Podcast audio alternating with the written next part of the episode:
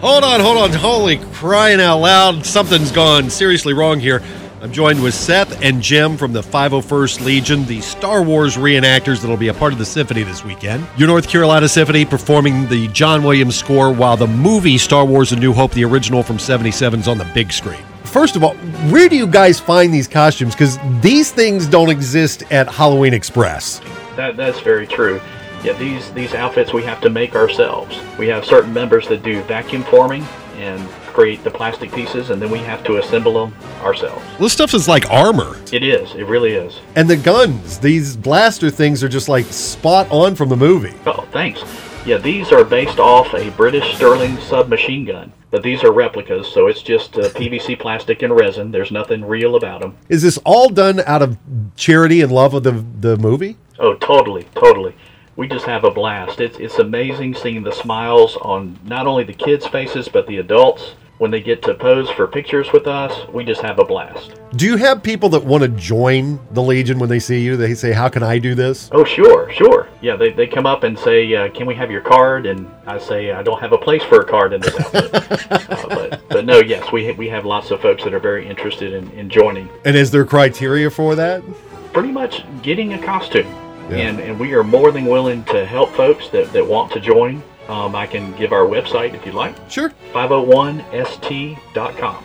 Just give me a ballpark because these things have to cost a fortune, I'm thinking. They're actually a little bit more reasonable than when I got mine some 15 years ago. You can get into a costume for $600 or so. Really? Sure. Oh, wow, that is kind of surprising then.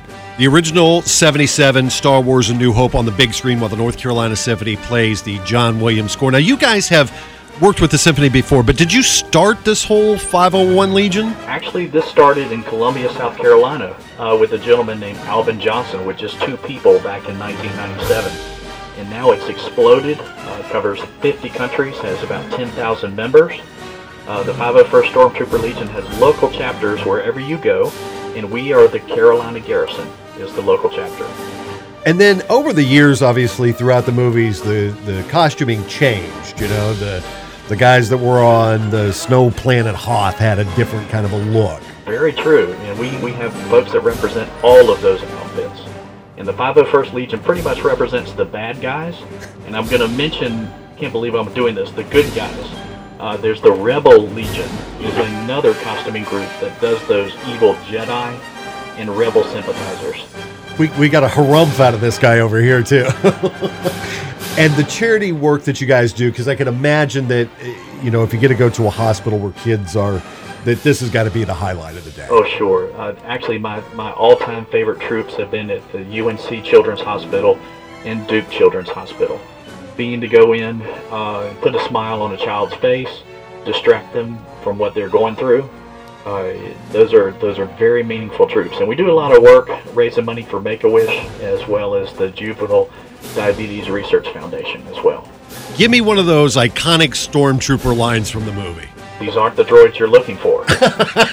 you can go about your business. Move along.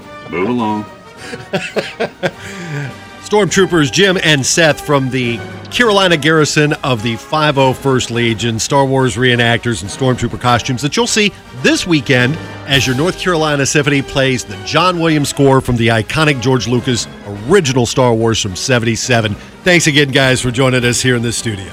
Vader was seduced by the dark side of the Force. And the Force is what gives the Jedi his power.